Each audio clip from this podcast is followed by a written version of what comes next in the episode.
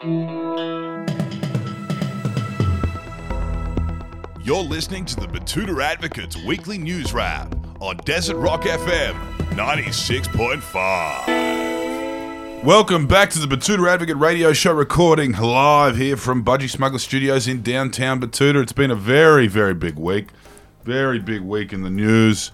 Uh, we've had all kinds of shit going on. We had State of Origin. We've had uh, what seems to be a false alarm outbreak in South Australia. Mm-hmm. Um, oh, just a whole lot of shit's been happening, actually. Trump, Trump still hasn't conceded at the time of recording this. Um, and, of course, uh, there's been some stuff happening in Afghanistan over the last two decades, if you haven't read the reports. But we'll get into that. You're joined by myself, Clancy Overell, editor of the Betoota Advocate, as well as editor at large, Errol Parker. Hello, Errol. Mahalo, Clancy. Very good day out here today. Oh, isn't it nice? Day for it, I guess the kids would say. Would they, Wendell? They absolutely would, Clancy. They're all saying it. We'll get into their story that got this week kick-started, and that was Melbourne Slams reverse card down on the table, sending the spicy cough to Adelaide. Yes, it was Adelaide's turn this week for the Boomer Remover to strike their city after months of sitting on their high horse and giving New South Wales and Victoria a bunch of shit. The people of our closest capital city are, at the time this is going to uh, air, they are still in lockdown, but that's due to come out uh, midnight Saturday, isn't it? I'm not sure. I don't really know. Or Well, care. mate, you, you, you- you should keep up with the news. You should kill it with the news, or else you'll get sacked. Anyway, Dan Andrews slammed down that reverse card, made famous by the popular card game UNO that divides families, and now the City of Churches is dealing with. At the time of recording, there's six days in lockdown, but again, uh, Could be Wendell hasn't been reading the news. It could be peeled back. We will have to wait and see. And now moving on to our next story, which really brought the week home, and that was Merrick Watts eliminated from SAS Australia after refusing to execute an Afghan farmer.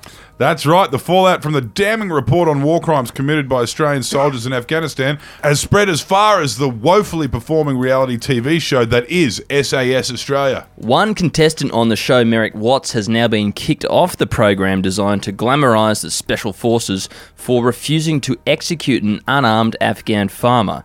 He said it just wouldn't sit well with him and he couldn't really bring himself to do it. Sounds like he will never graduate to patrol commander. And we'll move along to some other militant news now. And Pete Evans has caused a bit of a stir this week by sharing his perfect midweek recipe for a fertilizer bomb to take down government. Yes, the now Byron local shared his perfect midweek recipe for a crude fertiliser bomb, which he says is perfect for taking down governments and fighting the spread of 5G. Apparently, the main ingredient is nitrate, and it can't be the generic stuff. It's got to be the organic powder from a proper landscaping shop.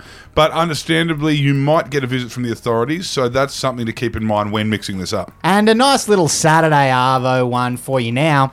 Bloke who won't give money to homeless because they'll buy drugs, about to do the exact same thing. The French Quarter real estate agent uh, Jake Nottingham told us that uh, he thinks giving homeless people money just adds to the problem and gives them no incentive to work. Yes, the man who doesn't really believe that mental illness, traumatic life events, or the high cost of housing are serious enough factors to render one homeless says, You made bad choices, bro. And that's what happens, bro. And that was on the way to procure himself a little bag of cocaine for the weekend. But he says that's more of a recreational activity. I mean, these real estate agents, they only think of themselves. I mean, think of all the blood, violence in Mexico, all the importing, exporting, all the human suffering that has gone into getting himself that little bit of powder. And there was a comment on that story with a similar anti real estate agent sentiment from Wendy Dorr, who said, Homeless people make bad life choices, says man who apparently could have been anything and yet still chose to become a real estate Yes. agent. Oh, from downtown. And now we will finish up with a bit of sports news from this week. Fired up Queenslander asks Alexa to play that Raging Bull video. Fucking oath. Queensland won. New South Wales lost. Nah, nah, nah. Nah, nah, nah, nah, nah. Nah, nah. Suck shit was the headline uh, on the Betoota Advocates print edition this week. The supposed worst team in 40 years of Origin got the job done and suck shit, New South Wales.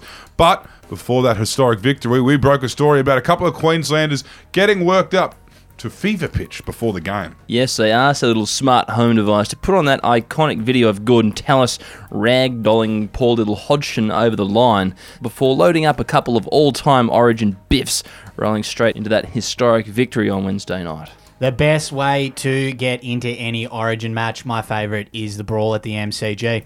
But I reckon that will do us for this week. Thanks for tuning in. Enjoy your weekend, and we'll talk to you again on Monday with what will hopefully be another big week of news. Yippee yippee yahoo. Yippee, yippee, aye, aye, aye. Hey, aye, aye, aye, aye, aye.